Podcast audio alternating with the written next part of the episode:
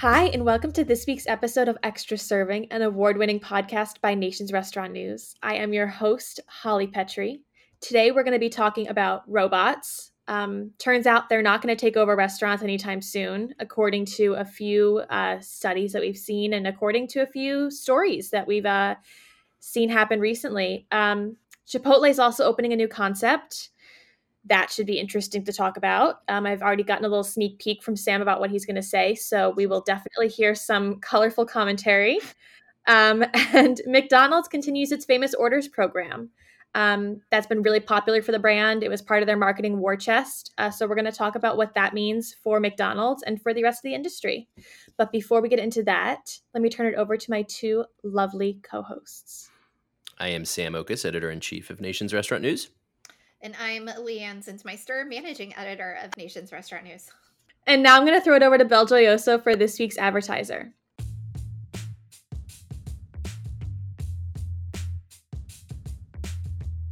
Bel Gioioso Cheese is a family owned and operated company specializing in artisan Italian cheese making. Using only natural ingredients and fresh, local Wisconsin milk, master cheesemakers handcraft a full line of exceptional cheeses, guided by a commitment to quality and a respect for tradition. Ask your distributor about Bel Gioioso's award winning fresh mozzarella, burrata, ricotta, mascarpone, American grana, and parmesan. At Bel Gioioso, every cheese is a specialty.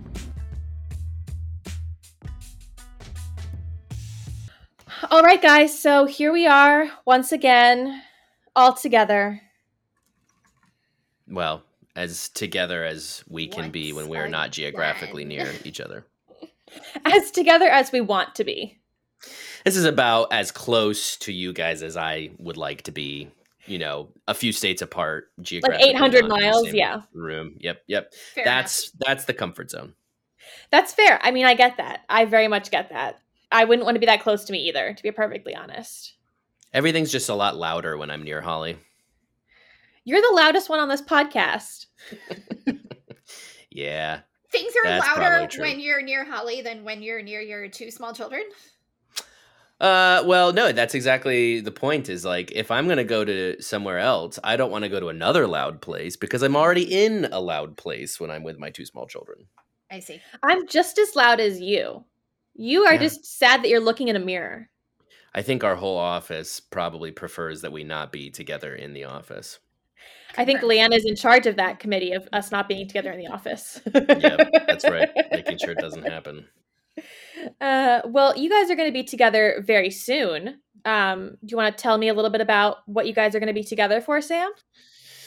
I am happy to do that, Holly. We are going to Los Angeles in a few weeks, um, March 20th to be exact. Um, Leanne and I will be there, as will our colleagues, uh, Christy Ravnaberg, who is who lives in Los Angeles. She'll be joining us there, um, and our publisher Joe Donnelly. We are traveling out there to host our I would. It's not our first uh, Create Road show, but it's sort of the de facto 2023 kickoff in a way. Um, we are launching a series of networking events around the country. Uh, in 2023, we we workshop this in DC last year. You might remember we talked a little bit about that uh, late last year. We were in DC hosting one of these. Now it's official. We're going big on these. We're doing six uh, six throughout 2023. Um, Los Angeles on March 20th. Uh, the meaning of these events, you know, we call it a networking reception, uh, but it really is so much more. It, it's it's an opportunity for local restaurant operators in each of the cities we visit to take a moment to come together, meet each other, um, engage with each other. You know, eh, eh, the the focus is really to bring in emerging restaurateurs because especially entrepreneurs, leaders of small brands, you know, you're so busy uh, operating your restaurants and making decisions and doing this, that, and the other thing, you, you just don't have a chance to meet the people who operate the restaurants next to yours. And so we want to give them that opportunity. There's also an educational panel that will be happening. Uh, I'm excited to say our uh, three panelists are Mario Del Pero, the um, former founder of Mendocino Farms um, Briana Valdez, the founder of Homestate in Los Angeles, and um, Stephanie Solers, the CEO of Virtual Dining Concepts. They're going to be joining us on a panel talking about uh, food service innovation. We are going to have a couple of hours of networking, drinks, food. All of this is totally free. So if you're in Los Angeles or the Los Angeles area, um, come join us March 20th, 6 to 9 p.m all season brewing in Miracle Mile, um, this kind of Hollywood area. Uh, it's going to be an awesome time. And um, then uh, stay tuned for more information about future cities where we'll, we'll, be coming because we are going to Austin on April 11th. That will be the next one after Los Angeles. And where can people uh, find more information or reach out to RSVP? Uh, go to create.nrn.com. You will see more information about our roadshow series um, and find a form to submit your information. We're going to have some more formal uh, uh, literature about it out there in the next week or so. So if um, you're listening to this and you subscribe to the newsletter, you, I'm sure, will be seeing more of this via AM um, and via our website and lots more communication to come. But if you are just dying to RSVP right at this moment, create.nrn.com, you can go do that. Can they email you personally? No. Good answer. yes, of course. If you really want to email me, this is always standing invite, sam.oches at informa.com. I'm always happy to talk. Feel free to email me. I'll send you more information. I just put this you on the spot there. this is the first that I've heard the details about the panel. Um, so oh yeah, very uh, exciting. Uh, hot tip. That's breaking news. Yeah, um, yeah, it is very apparently. Um, mm-hmm. so yeah, that's great. I'm really looking forward to this. Um, I think our listeners probably know how much I love to get out of New York in the wintertime. Uh, so gonna head west, go to LA. That's spring. That's uh, springtime. One day before. One day before spring. Yeah, just about. I'm I'm actually flying out a few days early, so it'll still be winter when I leave, and it'll be spring mm-hmm. when I come back to New York, and I expect it to be a good like 40 degrees warmer upon landing. Yeah, I haven't been to Los Angeles since pre-pandemic. I'm I'm looking forward to getting Me back there. I love Los Angeles. Yeah. I've never been to Los Angeles, and I'm not invited to this roadshow. So turns out I'll never go to Los Angeles. Nope, that's right. That's no, probably but there's the your soundbite for social media. find out why Holly is just railing about Los Angeles. You're going to be in Los Angeles later this year because we are going to host Create in Palm Springs, which is so you will have not Los, Los Angeles. Angeles. oh, it's two hours from Los Angeles. I'm just saying, Holly, you have ample opportunity to visit Los Angeles later this year at the time we go to Create, if you so choose. Well, I don't drive, so I'd have to take Ubers everywhere, and I hear that Ubers are very expensive in LA. So I'm a little hesitant to go on my own without somebody to drive me around, without a chauffeur. I'm probably gonna drive. So if if we here's what we'll do, we'll get an editorial team minivan for Create. Let's all fly into LAX and get a minivan, and we'll drive to Palm Springs. It'll be a whole thing. It'll be lots of fun. I love driving. I, I am weird like that. I'm horrified. I hate driving. Everything you just said sounds terrible. LAX minivan full of our coworkers. I mean, the minivan actually, the minivan actually yeah. sounds kind of fun. I feel like we'd get some cool snacks. Um, I feel like there'd be some car songs. We'd listen to Bananarchy. Yes. Yeah, now we're talking. All right, all right. I'm gonna fly into Palm Springs and I'll see you there. Lame. Well, I'm flying from Aspen, so I'll probably fly right into Palm Springs because Aspen to Palm Springs, I'm sure, is a very uh, I'm fancy. Aspen to Palm Springs. That's going to be like a two thousand dollar flight. Only rich people fly that route. yeah, that's right. You're gonna have to bum off somebody's private jet. You know what? If somebody offers me their private jet, I will get in it. Let me tell you that. Yeah, there is no doubt about that. If somebody goes, "Here's a private jet, Holly," I will get my butt right in that jet. Hey, listeners, if you've been wanting to kidnap Holly, now you know how to do it. Care to join me on my private jet? If there's champagne, oh, I'm so there. Anyway. Anyway, let's talk about news. Let's do it. So uh, there was a few stories recently about robots and AI messing up. Let's say um, being human. Can we call it? Um, Literally, they... no. Literally robots. The opposite. Uh, so these are robots and AI not performing to the top of their capabilities. Um, we saw it at McDonald's recently. We had Jimmy Wang, uh, the head chef at Panda Express, on our podcast on a bonus episode. Go and listen to that. He talked about the fact that while they're using robots, it's not going to be something that they heavily invest in. They're looking for things that speed up service, that really reduce labor hours, but that aren't going to take away this human experience, even at a place like Panda Express, where they're using this automated wok. Um, and so, what do you guys think about this this conundrum that you know we have robots and AI they're doing great things but they also mess up and they may not be this perfect solution yeah the the two examples uh the high profile examples of them messing up uh, recently are a TikTok of a robot that was serving drinks uh, at a restaurant um, somewhere, totally dropping all the drinks and them just falling to the floor and shattering and making a mess. And then um, recently, there has been a lot of buzz about McDonald's AI drive-through totally screwing up and and not working properly. Um, so very high-profile instances where this dream of how artificial intelligence and robots could help the restaurant industry we're, we're seeing we're not there yet. I mean that's ultimately the answer is this technology is not perfect. Now of course these are also just a couple examples of them not working. You know you don't see the many examples of them working right? You know um, you don't worry about an airplane you don't worry about airplane safety until you hear about a, a, a plane crash but the fact is is 99.9% of airplanes fly safely right? So it's sort of the same thing here. Um, so i'm not i don't necessarily think that this means oh ai and robots won't be our future because clearly they can't cut it but i do think that there is a lot of refinement that needs to happen here. Um, and I'd also point out too, like that robot carrying drinks. That was a very novel use of a robot that I don't think I think most restaurant operators would agree. The future of robotics in restaurants is not robot servers. The future of robotics in restaurants is robotic kitchen equipment, automatic, automated um, kitchen equipment that really helps you save money and time and um, create efficiencies. So um, now the drive-through AI, you know, at McDonald's, I do think that is very much the future. Um, and and we have to figure that out. One final point I'll put on this is this also comes in a week where, uh, you know, we're mm. talking a day after a, uh, a New York Times columnist um, had a conversation with Bing's AI and um, I highly recommend you go check this out because it the the columnist said he was genuinely afraid after having a conversation with this AI because it was you know the AI like went off the rails and started talking about like creating a pandemic. It was weird. It was very strange.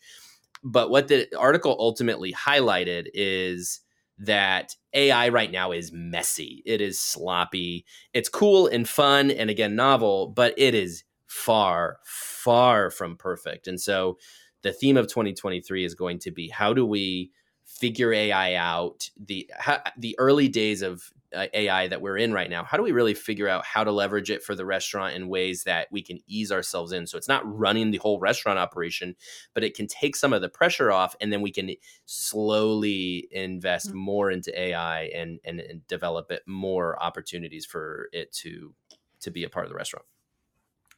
Yeah, the narrative around technology is definitely changing.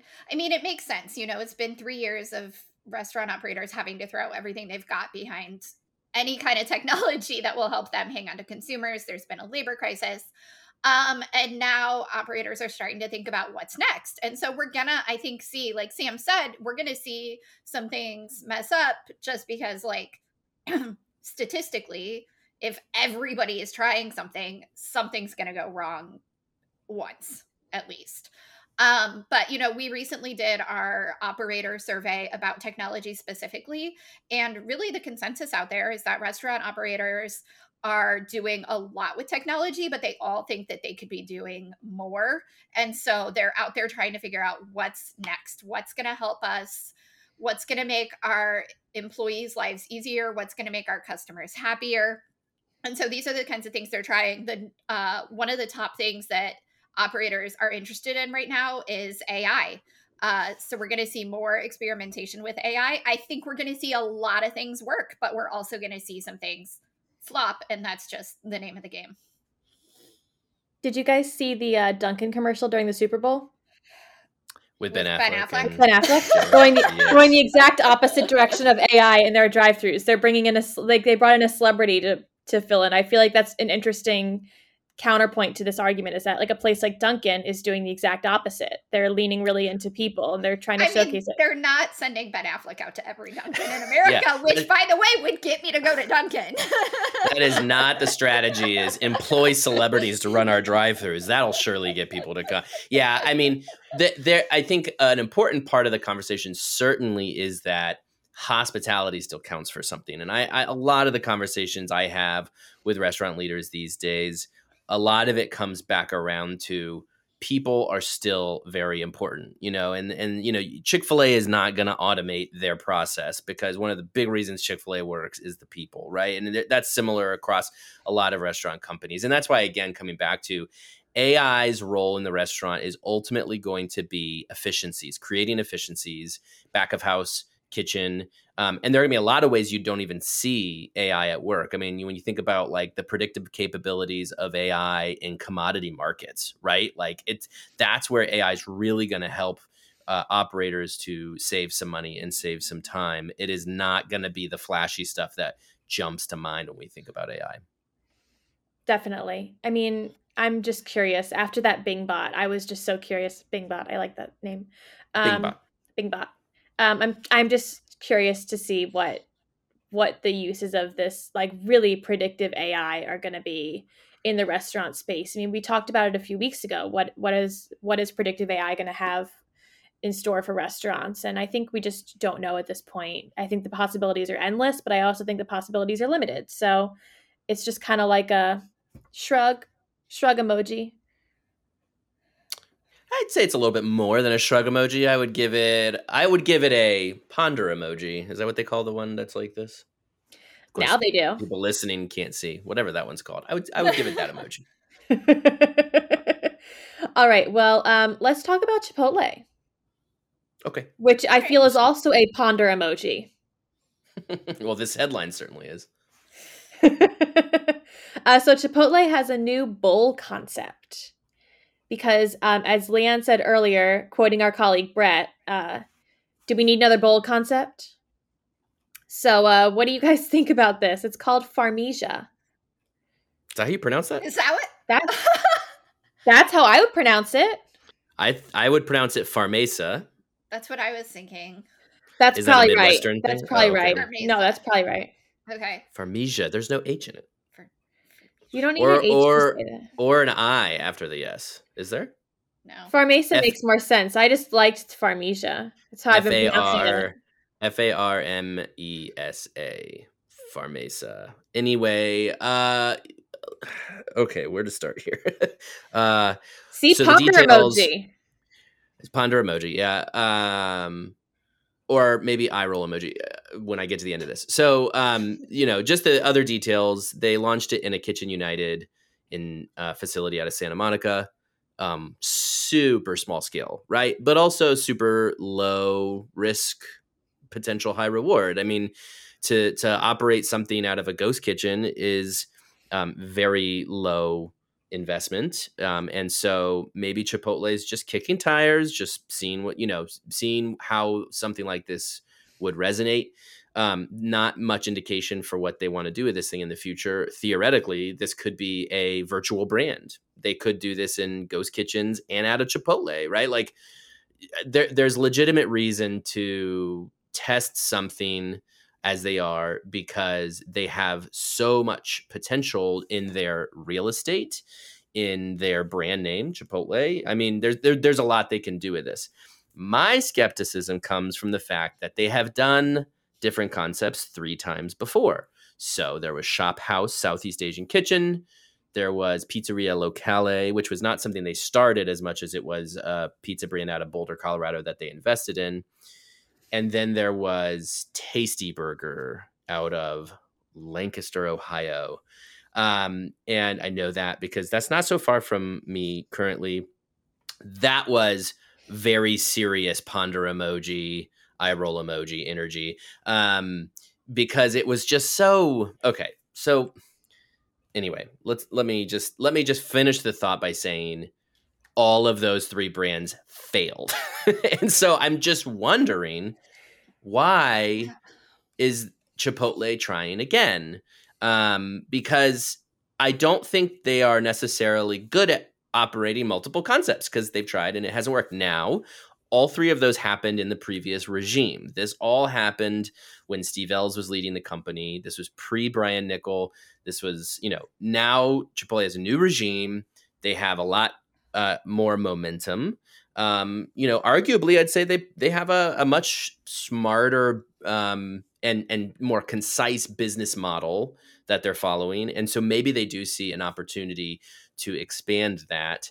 But I I am just scratching my head and wondering, like, if you are making money hand over fist like you are with Chipotle, things are going very well. You want to get to six thousand locations from the you know three thousand ish and change that they have now.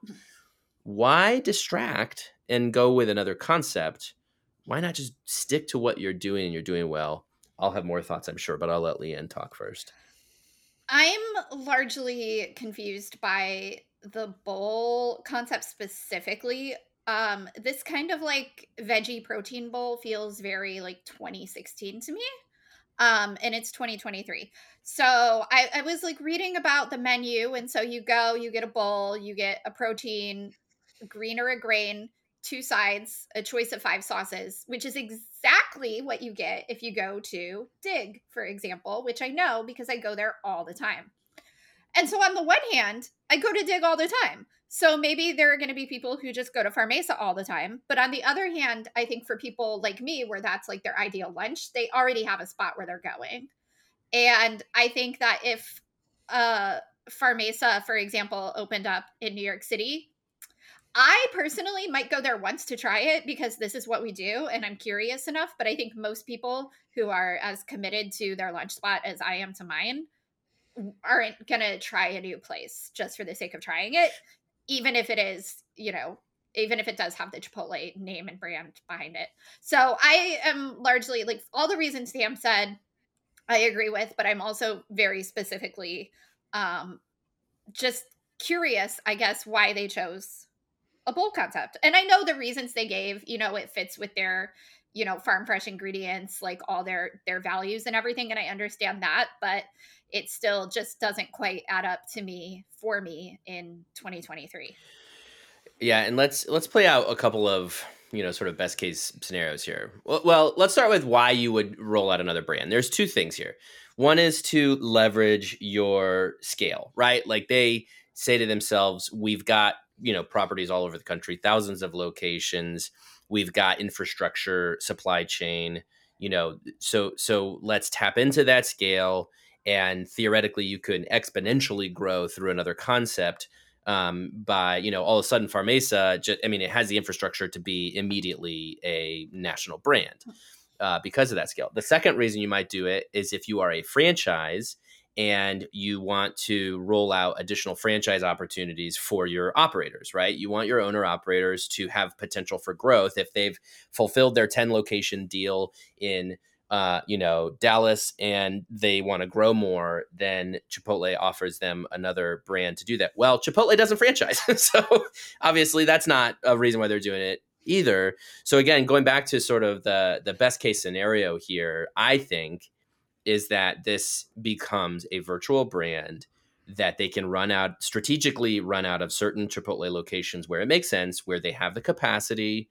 Um, and then, you know, if you, there are some virtual brands, you know, you can make a million dollars a year to, te- um, you know, potentially at, with a virtual brand out of a ghost kitchen in, in some really best case scenarios. So like they could really increase their revenue with something like this. It's just, the, all of the various hurdles for why it won't work. That's where I get really hung up. And so, you know, kind of going back around to the burger brand they did was at, uh, in this you know smaller town here in Ohio, Lancaster, that um, just like like just location wise, it just didn't make sense, right? Like it it was this burger chain in a town where mostly they just have all the fast food options and why are they going to pick your burger brand i think the same is true for this to leanne's point which is like okay it's another bowl concept where are you going to go open a bowl concept where it's going to be people's choice for the bowl concept they go to um, and and so all of those things to me just seem interesting and sort of confusing but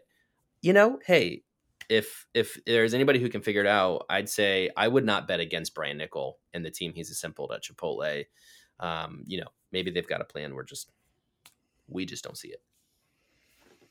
I just think about like how is it going to be different from Chipotle? Like you can have bowls at Chipotle. Like you go down the line and you pick what you want in your bowl. Like how is the bowl going to be that much different than Chipotle or be able to operate out of a Chipotle with all of these possible secondary ingredients? How much different is it going to be? I mean, like I'm sure they're going to have avocado. What are they going to have guacamole in one spot and avocado in another spot? Like I just feel like it's too overlapping for it to actually be a workable concept. Well, yeah, I mean that's why the best virtual brand run out of a restaurant kitchen is one that leverages the existing ingredients. And so one example that jumps to mind is Doghouse out of LA, um, where they developed several virtual brands around the existing ingredients and menu items that they had, which makes sense because you're not adding layers of operational complexity. You're just you're just packaging things different essentially right? And and putting it under a different brand. Um, there could be some of that with chipotle but it seems to me based on the menu that i've seen there will be probably a lot of ingredients you know new ingredients that they would have to add. Uh, potentially not necessarily new equipment or prep or anything like that but still again you have to have the capacity in the kitchen to be able to facilitate that. So um, that's why I do wonder if this is a virtual brand. I mean, if it is a virtual brand, maybe they're going to strike a deal with Kitchen United and you know go all over Kitchen United facilities across the country. Um, it just you know it remains to be seen. Interesting to watch for sure. Well, and Chipotle's been experimenting with robots too, so it's not like they are shy to the trends that are happening. I mean, they're fully involved in that. They have Chippy, like they're fully involved in the trends that are going on in the restaurant industry. They're not shying away from trying new things. And so I think that they're willing to try. I think Brian Niccol's willing to just kind of try anything. They're trying to grow Chipotle. They're trying to double the footprint, which is absolutely insane, but you know, good on them. Uh, I can't think of a place where we need more Chipotles, to be perfectly honest. Um, there's like one every block in New York City. I mean, uh, this Chipotle... this might come as a surprise to Holly, but um, the rest of the country does exist. I was just gonna blow right past that. I wasn't gonna give her the joy of acknowledging that comment. Um, as I say, you know, historically, Chipotle is on the front end of a lot of trends. I mean, heck, you know, I complain about how ubiquitous bowls are, but Chipotle invented bowls as we know them today. I mean, they were one of the first concepts. They, you know, and so I mean, I'm not trying to like dump on Chipotle. I just this particular move confuses me, but I think it, the odds are just as good that six months from now I'll be sitting here eating my words. You know, we'll be writing about how Mesa is going national and it's gonna break into our top 500 or whatever. But like for right now, today, I'm a little confused. But I'm not. You know, I don't think any outcome will surprise me. By the way, one last bit of information I'll throw in here that is interesting is that Nate Appleman developed the menu. Nate Appleman was like the head chef for Chipotle in the first regime. He was actually responsible for the Tasty Burger concept. Um, I don't remember if he was involved with Shop House at all. Um, but I just think that's interesting. There, that I, I I thought he had exited the business. If he had, he's back working on this. Uh, maybe they stayed in touch. I don't know. Um, but it'll be curious to see. He's a James Beard nominated, at least, if not winning, chef. Um, so so we'll be yeah TBD on to see what can come of that. Wouldn't it have been great if I could be like, and he's our guest today? He's not, but that would have been a really great segue. Would have been a good segue, but alas, alas. If you're listening to this podcast we'd like you to come on and talk about Farmesa, which is not Pharmesia. which sounds like amnesia. It's like when farmers get amnesia, Pharmesia. Uh, okay, well, it's time to talk about McDonald's, everyone's favorite brand. Great. they introduced a new famous order this week. It's Cardi B and Offset. They introduced it on Valentine's Day. They are married. Um, so it was just like a fun way to bring back their famous orders, which started with Travis Scott in 2020, um, and have been a huge marketing boon for McDonald's. I mean, they talk about it on like every earnings call how these famous orders are doing great business for them. They've had BTS, they've had J Balvin. Um, so they are really, they had Saweetie.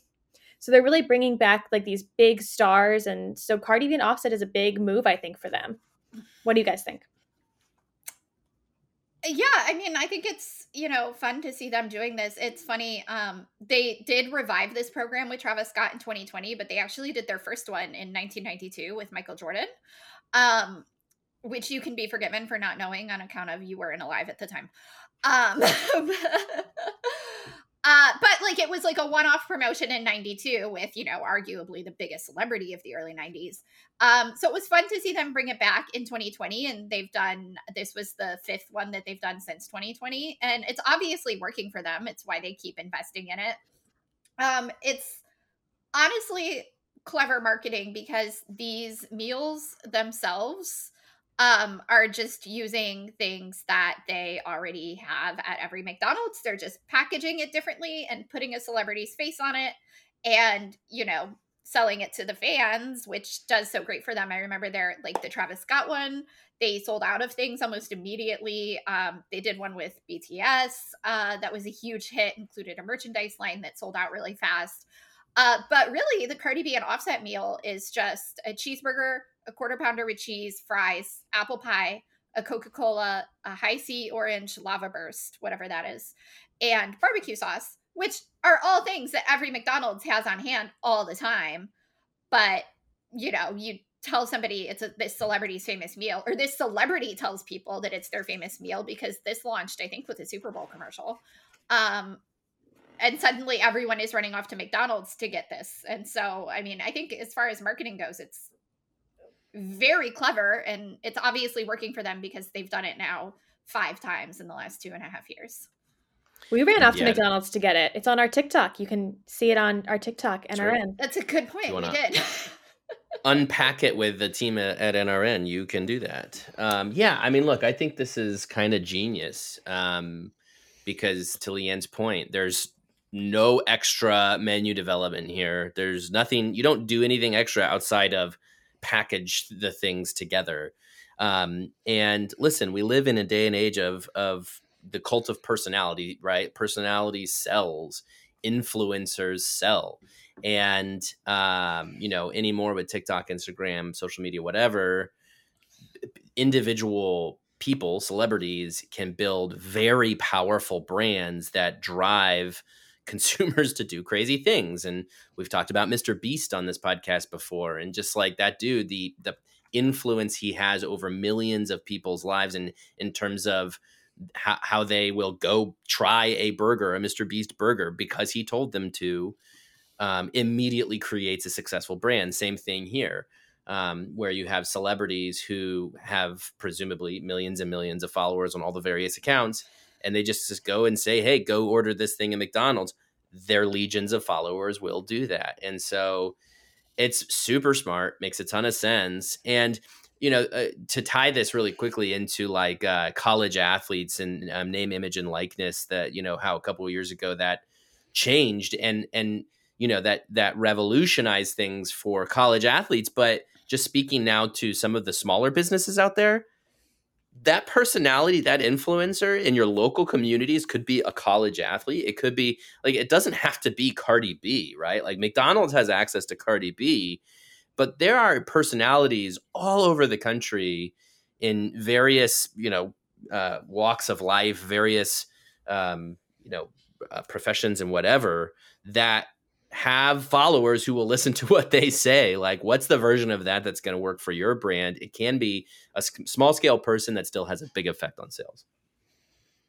Yeah, I mean, I'm thinking a lot about programs that have been brought of around college athletes. I mean, there have been a bunch of them that have happened recently. There was the like um there were campaigns that had to do with names. So like if somebody had a certain name, they were allowed to be in this like legion of college athletes that were assigned to certain brands. It's the name is escaping me right now which brand did this, but one of them was like all Jacks or all like I'm pretty it sure was, it was Jack. Yeah, I, I think, think, it was, Jack, Jack in the box. In the box. That did all like Jacks, Jackie, Jacqueline, like all of those kind of athletes were involved in this campaign. Um, and so I thought that was really like people are doing it. People have definitely stepped up to the plate and are saying, let's use these college athletes. Let's give them some sort of cachet. Let's give them some money. Let's do all this stuff with them. Um, and it's, I think it's been working. I mean, I haven't, people are doing it year after year. Outback released one, a campaign with college athletes as well. So, I mean, like, it's work. I think it's working. Seems to be. Why wouldn't it? I mean, don't get me wrong. You shouldn't just pick anybody to be your personality driving your business. Make sure they align with your values. Don't go yeah, but you know, if you can some get, troll, if you can get Ben Affleck to come, you know, run your drive-through, or you can get Cardi B to tell everyone what her favorite McDonald's meal is, then like, I mean, why why wouldn't you? I mean, all of those Ben Affleck Dunkin' memes are just so funny. I like when he was sad carrying all of his Dunkin'. That just like was incredible. And so like to use him for the campaign was just chef's kiss. Well, and it was also, I mean, Ben Affleck in Boston and Dunkin' in Boston. I mean, these are very, you know, bold lines drawn across those three things, right? Everybody knows Ben Affleck's from Boston. Everybody knows Dunkin' is of Boston. And so to put Ben Affleck and Dunkin' together in the Bostonness of it. And of course, he was really hype. You know, he's really ratcheting up his Boston accent in the commercial. It was really smart, you know. And again, somebody here who's mega famous, has a ton of followers. I think that played very well for them. Although I would say that J Lo is probably the most famous person that was in that commercial, and probably the most influential person in that commercial. Sorry, Ben Affleck. He knew what he did uh, when well, he married her. Uh, oh yeah. All right, well, guys, it's been lovely. Thank you once again. We did it. We did it. Go team. Every week. Every, Every week. week. pull it off. All right. Well, I'm going to throw it over to Ray Keys of Krystal. Um, but I'm going to thank you guys for joining me today, and I will see you next week. Thanks, Holly. See ya.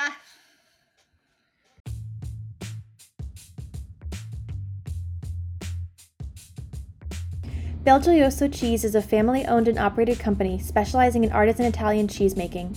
Using only natural ingredients and fresh, local Wisconsin milk, master cheesemakers handcraft a full line of exceptional cheeses, guided by a commitment to quality and a respect for tradition. Ask your distributor about Belgioioso's award winning fresh mozzarella, burrata, ricotta, mascarpone, American grana, and parmesan. At Belgioioso, every cheese is a specialty. Uh, how you doing, Ray Keys? I don't think we've ever met, so I'm glad to meet you. Yeah, nice to meet you too. It's a pleasure. Um, yeah, doing well. It's uh, you know ready for spring to roll around, but you know it's uh, you know it's been a great winter though. And you're based in Atlanta, right? Yep, we're based in Atlanta. Well, just north of Atlanta in Dunwoody. Yeah, so we've been here for gosh, probably about six years or so by way of Chattanooga. We were, um, we originated, uh, our, the brand was built there and uh, yeah, we migrated south. You know, I think it might have been in Chattanooga where I first had Krystal. I uh, was at a wedding, and after the bachelor party, you know, you go out, etc., and then end up at three in the morning at Krystal, and you have yeah, there's we're we're definitely a, a, great place to visit for such occasions. Um, but yeah, we get a lot of stories like that. Yes, I, that's why I brought it up because it seems like a a uh, an iconic uh, Krystal experience. And yeah. I, am looking at your LinkedIn profile. It looks like you've been at Krystal a couple of times. That you got mm-hmm. there in 2016, and then you wandered around. You were at Mondelez, Backyard Burgers, Tropical Smoothie Cafe, mm-hmm. and then you ended up back at Krystal. So tell me, tell, what's your background? How how did you get involved in the awesome world of chain restaurants and manufacturing? Yeah, so I grew up obviously. Um, grew up in Mississippi and eating at a lot of a lot of the chain restaurants, but local as well. Um, I think I had figured out kind of early on in my career um, that I wanted to to be a corporate chef and get on the R and D side of things and be on uh, be able to you know impact a dining experience at a larger scale than just an independent restaurant. So, um, you know, I just uh, eventually I, I wound up at CIA uh, Culinary Institute of America in New York. Mm-hmm. Um, and then from there, I've you know, worked in restaurants, eventually over into uh, R&D on the manufacturing side of things, and then on to ingredient supplier side. And um, funny enough, how I met the folks over at Krystal was I was actually um, giving a, a presentation um, with the lovely folks with with Oreo and Mondelez, and you know what, we just developed the bond, and um, you know I decided to uh, decided to come on board um, with Krystal. And you know some things happen under different ownerships and stuff, but we've we've got um, we're under new ownership now, and I'm back. It's sort of a homecoming. Um, extremely happy to be back. Um, but yeah, we've got some fun things that we're working on. Um, yeah, it's it's great. And how did you decide to get interested in cooking in the first place? Yeah, so that was probably I developed my love for cooking with probably my grandmother. So there were certain things that um, that we couldn't get unless we unless we put the effort into harvest harvesting the ingredients, so to speak. So uh, the pecan pies, you know, uh, going out and gathering the pecans from the ground, and my grandmother would cook with us and show us how to make pies. Or um, so that's one example. And then we had a small vegetable farm as well that I grew up on. So um, we went to school a lot of days with, um, you know, purple dyed fingers and thumbs from shelling peas. So I think that's probably where I developed the love of food. Um, and then as far as like cooking as a profession, you know, it was it was you know working in restaurants is one of the few jobs that you could get at the time that you know being at a young age that you know you could be introduced into restaurants. Um, I had started local uh, bussing tables at a catfish house. So there in Mississippi, and uh, on Thursday night was chitlin night. That was a great night. You get them boiled or fried. So, so you can clean the hell out of an intestine. Oh my gosh, man! We oh man, we lots and lots of big intestine. Yeah, so chitlins were served. So nice. Yeah. So, where in Mississippi are you from? South Central, between Jackson and Hattiesburg. So quite rural. Yeah, yeah, rural part. Yeah, exactly. And, and as you said, so you learned about where food comes from because you had to actually go out and get it. Yeah, absolutely. Yeah, and then you know, of course, like a lot of folks um, that grew up in such areas, you know, you develop the love for. For me, it was it was fishing as well. So um, caught a lot of you know it's freshwater fish fishing rivers and the local lakes and stuff in the area and um, you know you clean and and eat what you catch.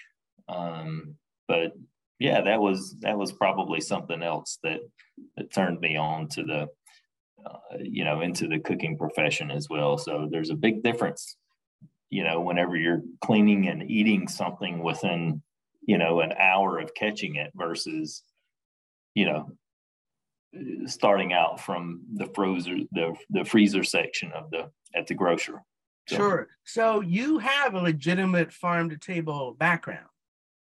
Yeah yeah from it's, childhood. Oh my gosh man. Yeah so much of my summers were spent um, in the garden with my with my grandparents. And uh, we have the um, there's a local, like, uh, county extension office, uh, agricultural office that we would go to. And another fond memory is is is them testing different varietals of uh, muscadines. So that was up. Yes, yeah. exactly. Grapes the size of plums. Yeah. yes. Yeah. Yeah. So um, that was always fun as well. So it, it seems like food for almost every like special like event or occasion. It's it's it's definitely you know, food is like the center of it, you know, and food's also kind of guided my whole life. Really, my life has been kind of molded around the experiences that I've had and my family and, and friends have had around food. So, and yeah. so it looks like you got into the corporate world pretty quickly. Uh, was was that? Did you have that in mind when you went to the CIA, or were you planning on being the next Thomas Keller or whomever? Yeah, or Carl yeah. actually had more of a background similar to yours than Keller did, but yeah. So I did actually. So um, for a while, like I said, doing the independent restaurants, I worked at you know steakhouses um, where we get your subprimals in, and I've worked at butcher shops and things of that nature. Funny story. I want to I want to come back to the steakhouse because I got it's a very unique experience there. But um, I, I, you know, it's like anything else. You know, you you eventually you tip your toe. You know, test the waters with the corporate atmosphere. So I did a stint for a couple years at Applebee's mm-hmm. for um, as a manager with those folks and it was there to where I said, "Hey, look, there's some opportunity here. I don't think I had ever thought of of of being in the culinary world on a like a on the franchise or corporate side of things until my experience there." And uh, I have a twin brother. We had one interesting conversation one day, and uh, a few conversations, but it started out as, "Hey, look, man." You want to go to either New York or do you want to go to Providence, Rhode Island um, for culinary school? Because you know there's there's more to this thing than just working, you know, independent restaurant side. Let's let's see what the what the world has to offer. So we did. We um, you know we we packed our things and and headed north. So um, and you know with the full intent of the background, the independent and and some of the corporate side of things, running uh, restaurants for larger brands. Um, you know, I, I, I thought my career was shaping up pretty well to to jump on the R and D side, the corporate chef side of things. So, so what was it that appealed to you about that? You mentioned that it that you get to feed a lot more people than you do in an independent restaurant, and the hours are better, I would assume. Yeah. The, oh, oh my gosh, man, the hours are so much better. The holidays, the vacations. Oh my gosh, it's a it's a dream come true, man. Um, Five o'clock, you probably can go home. Oh my gosh! So whenever I got out of restaurants, um, and and and went into manufacturing with this place in out of the Bronx, New York, I would leave on Friday nights or Friday, four or five o'clock. And I would seriously get like anxiety, like the shakes, like I'm supposed to be on the line. I'm supposed to be in the kitchen right now. Like, you know, it's just embedded with me. So, right. you know, the, the first Saturday that I had off and I just didn't know what to do with myself. I'm like, this is so much free time, you know? So, but yeah, it's, uh, yeah, it's definitely different. So I, I appreciate it. Yeah. So are you one of those chefs who has kind of maybe a little bit of an adrenaline addiction that you like to, to have a lot of things going on all at once or, uh, or oh, you... I love it. So speaking with colleagues and friends in the industry that you know the other corporate chefs are, are the same as well they they've they've come from restaurants and that's one of the things that will always stay with you. Will always um, there's there's no replication of it you know? It's it's just that rush of feeling you know being in the fire you know and and serving the best product that you possibly can on a day in and day out basis as quickly as you can you know and just so well organized and orchestrated um basically every part you know so um yeah there's there's nothing else like it so it's uh, strangely enough sometimes i have to ask myself so you know with some of the other projects that i work on now it's like am I am I causing a little bit of this chaos because I miss it so much because I miss that fire? The answer sometimes is probably yes. You know, so so so how do you do that? Do you like take on more projects than might be reasonable, or you you procrastinate and wait till the last minute? All that a stuff? little bit of both. It depends. Uh-huh. But just to just to feel that that that rush of accomplishment and to know that you're still able to operate at a high level in such a crunch time, you know. So and, yeah. and, and your twin brother is is he also uh did you go to culinary school together both at the CIA? Yeah, we did. So and so I went more of the uh, macro route with um, with the corporate side of things. He went more micro. So he owns a restaurant outside of Charleston on Johns Island. Oh, and nice. they've been open for about 10, 11 years now. He's got a, a, bar that he had recently opened up as well. So he's still in in restaurants and and and loving it. Um, so yeah, you can you can do both. Yeah, you can make you can make those decisions, and you can do corporate, or you can do restaurants, or right. be a personal chef. So many choices when when you are a chef. But i want i want you to go back to that steakhouse because it sounds like you had a good story from there. Yeah i do man. And so so this is this is again really a really cool thing to see. So the owner uh, is first time restaurant um, restaurant guy um, he worked for the uh, I think it was like a uh, Pro Bull Riding PBR Pro Bull Riding Association or or I don't know. Um, anyway, so he had a big uh, cattle farm. He wanted to open up a, a, a, a steakhouse.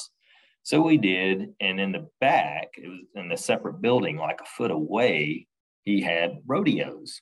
So there was uh, Thursday, and uh, Thursdays was for practice nights, and then Friday and Saturday was the actual rodeo, and it was it was bull riding. And where was this? Was this in Mississippi? In Mississippi, it's called okay. Crazy Eight. It was called Crazy Eight Steakhouse. Mm, sounds good. So um, we would finish our work super early and then run out back and see some guys, you know, uh, right. play around, so to speak, uh, speak with the air quotes, play around with these massive, massive animals. Um, so it was it was a pretty interesting experience, you know.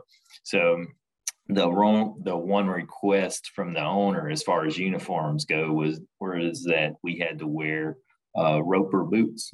So that was a pretty interesting thing, but can yeah, you, it, was, it was really fun. Can you cook in the kitchen for 14 hours wearing boots? Oh my gosh, man our feet were killing us. I tell you what, you learn really quick, and it was concrete floors. Mm. So you learn really quick about uh, what are the best um, sole uh, inserts, you know. So that's fun. Mm-hmm. And, and, it was a sort of a straightforward steakhouse. Like you, you pick your meat, and then you have sides like scalloped potatoes. And yeah, exactly. And then we would cut them to order. So yeah, it was it was great. So, and talk about fresh.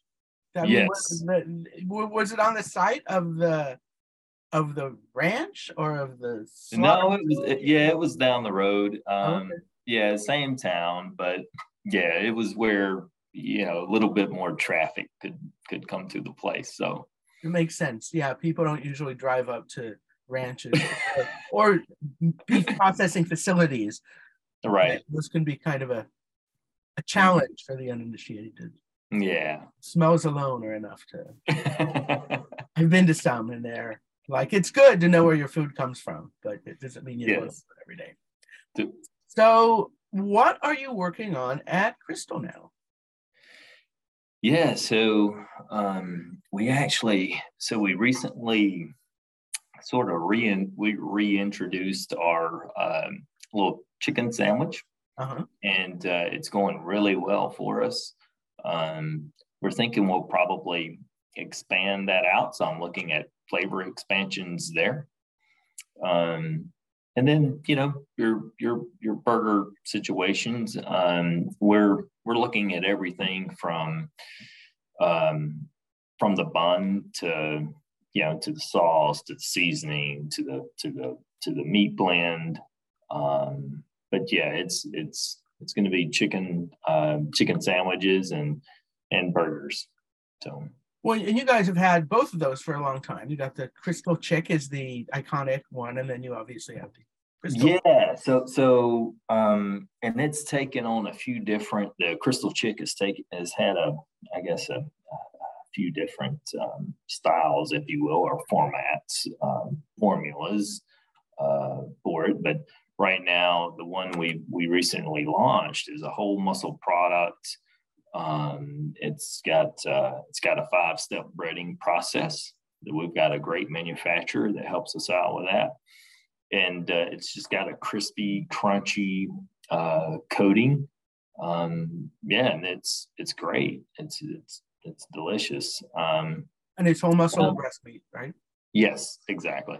So, and the um, the burgers, the Krystal burgers. I mean, they will, you know, as much like your story earlier, I mean, they, they, they serve a need and will always protect the namesake product of, uh, you know, in those Krystal burgers. But we're also looking at, you know, how do we, you know, how do we reinvent, so to speak, or kind of re-engage uh, with consumers by way of, of, of sliders and, and, and, and burgers of different shapes, sizes, and formats. You know, so um, you know we we you know we've been looking at you know different blends from um, from brisket and blank um, to, to even to grass fed. We've you know all in the test kitchen here.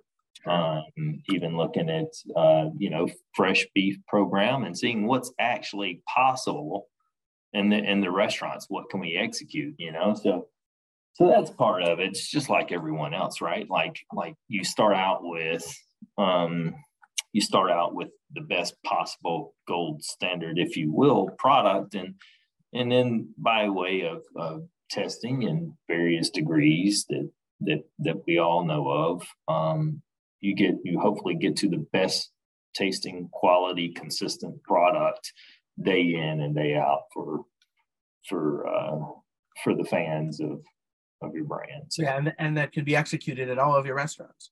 Ex- exactly, and and that's part of it, right? So, um, you know, so so so would you rather have something that is more consistent? And let's go on a scale of like one to 10, 10 being the best. Would you rather have something that is consistently a a, a, um, a nine versus you know, an extremely inconsistent 10, you know, maybe if you're independent and you can touch every plate that's that's going out, we we, you know, we can't touch every single plate, you know. So um, we train our workers and we we uh, we have a pretty good training program and you know we we hire the the the the best that we can and you know but eventually you know you just can't touch every plate, you know. Right. So.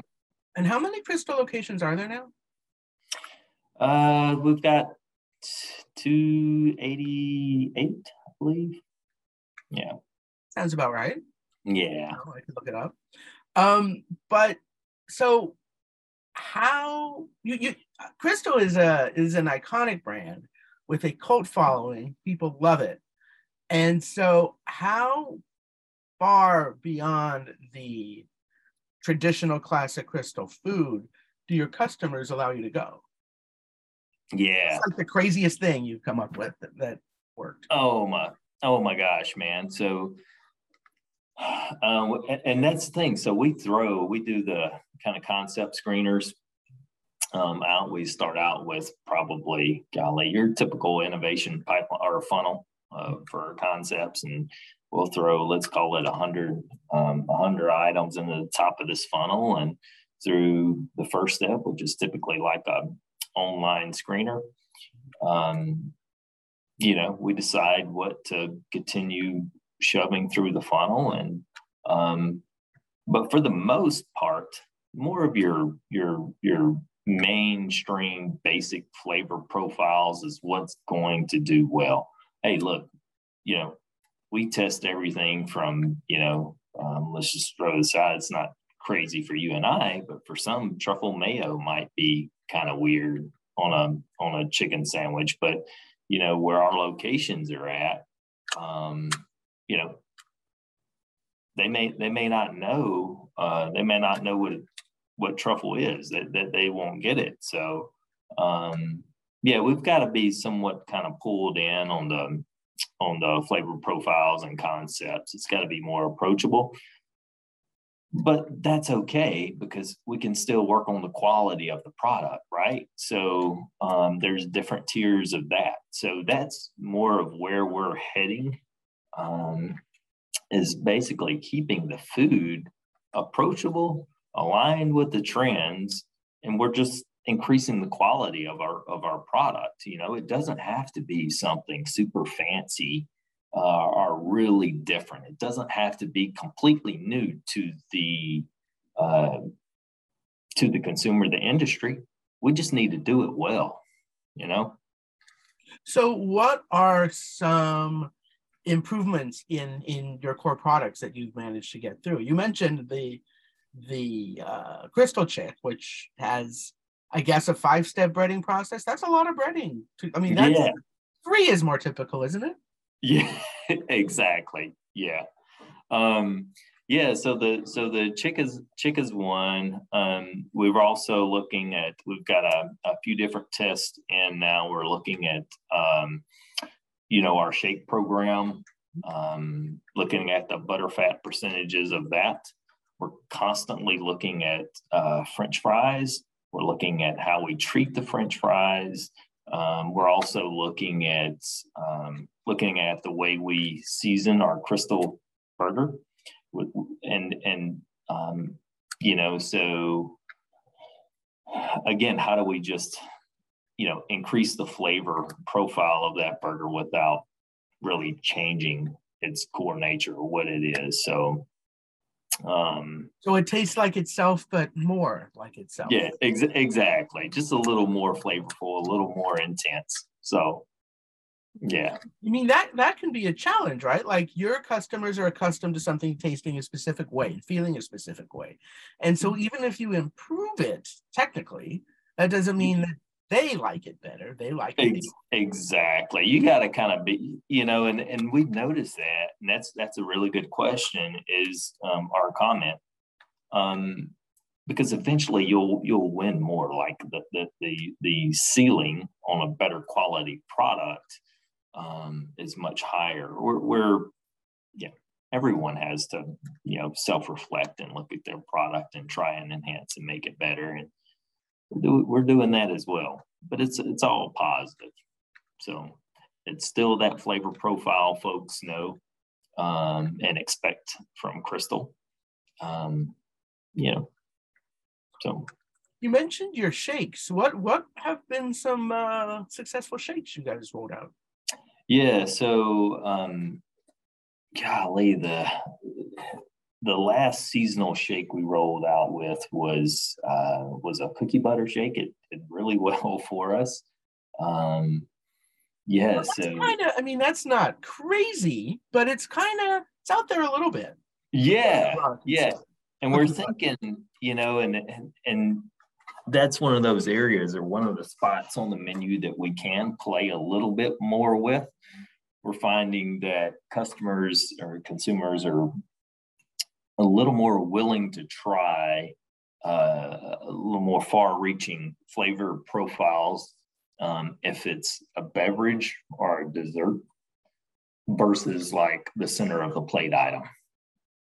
So we, we can be a little bit more creative on on you know in those menu segments. Yeah, it seems like people are willing to try all sorts of things when it, if they're going to drink it. Yeah, especially exactly. the kids who are drinking those energy drinks that taste like sweetened battery acid to me. I like it. And, I don't think I'll be having any of those. Um, yeah, it, but but you know, think about it. I mean, golly, you go into the any any convenience store and you look at the drink section.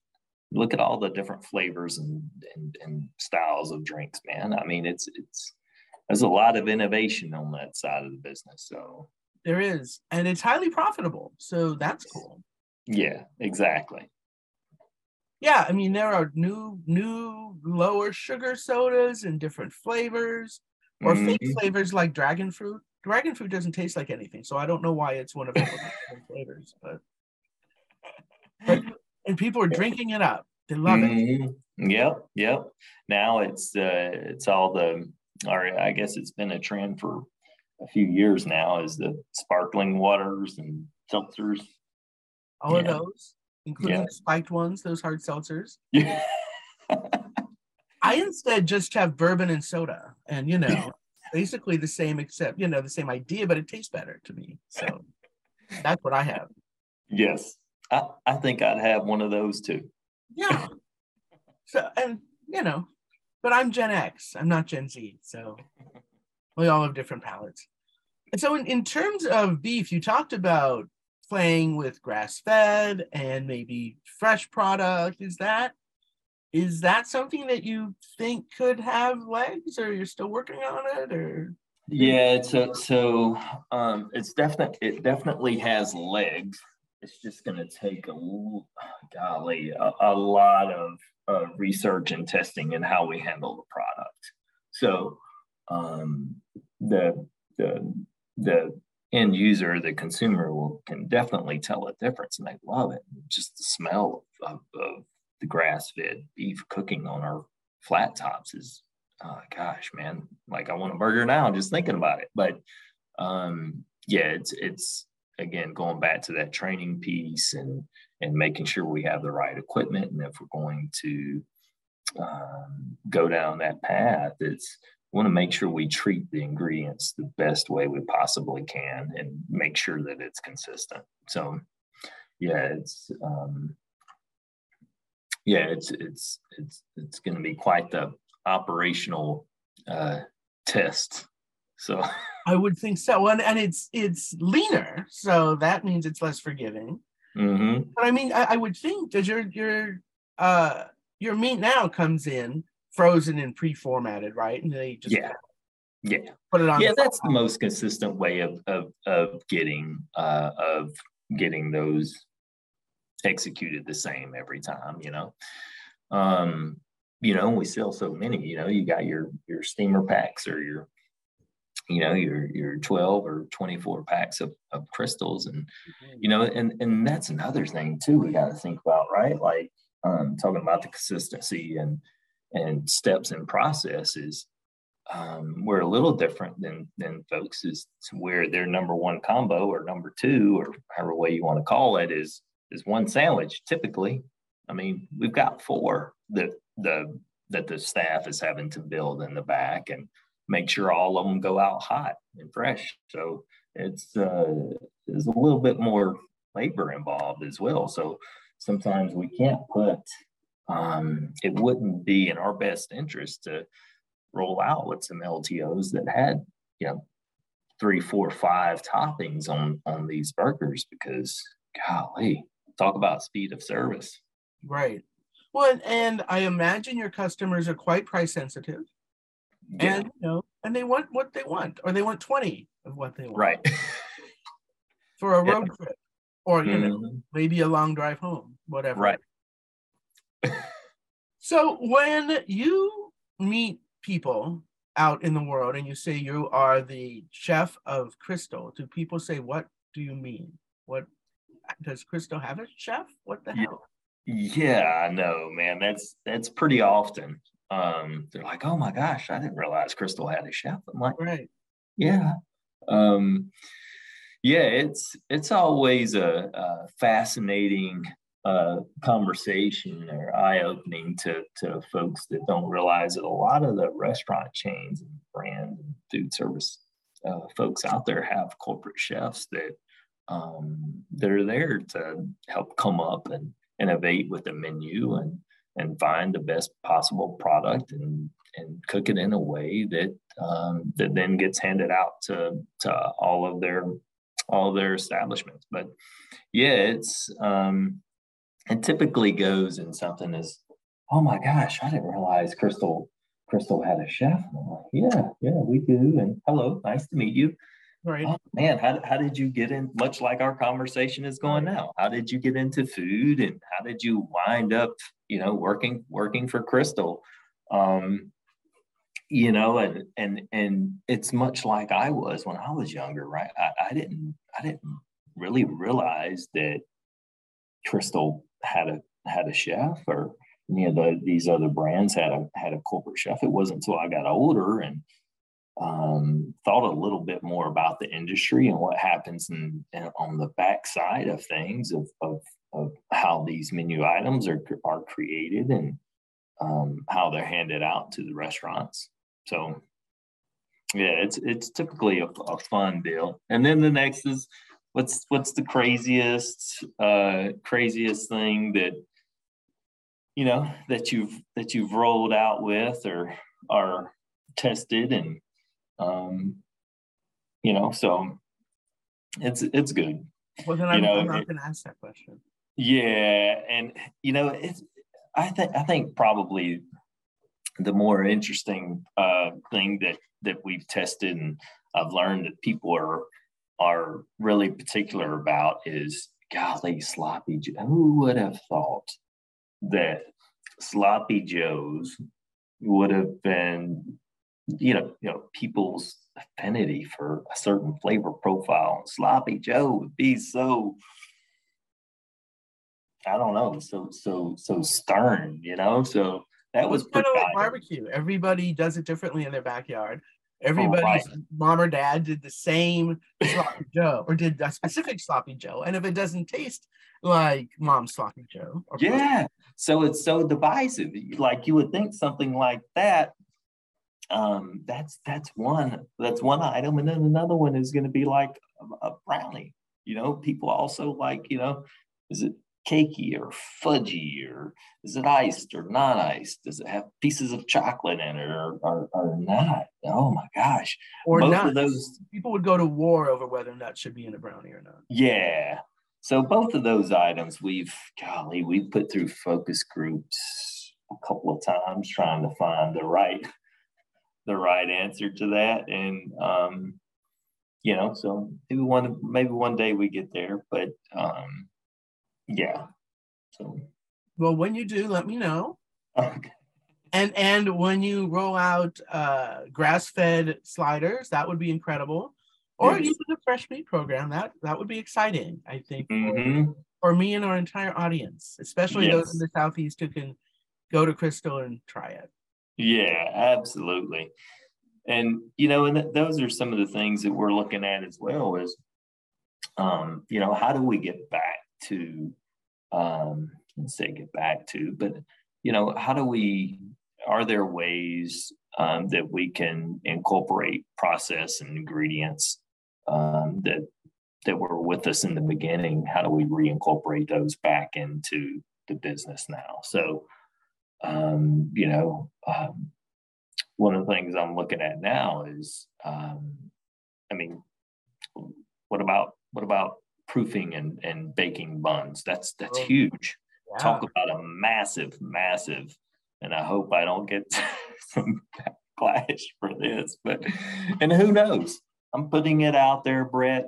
I want to talk about, you know, a nice kind of sweet sourdough slash yeast roll for a slider that is proofed and baked in house. Sounds delicious to me. You know, anyway. Maybe it could happen. Maybe. Yeah. so yeah, we'll see. But yeah, we'll see. Well, Ray Keys, it was so nice to meet you.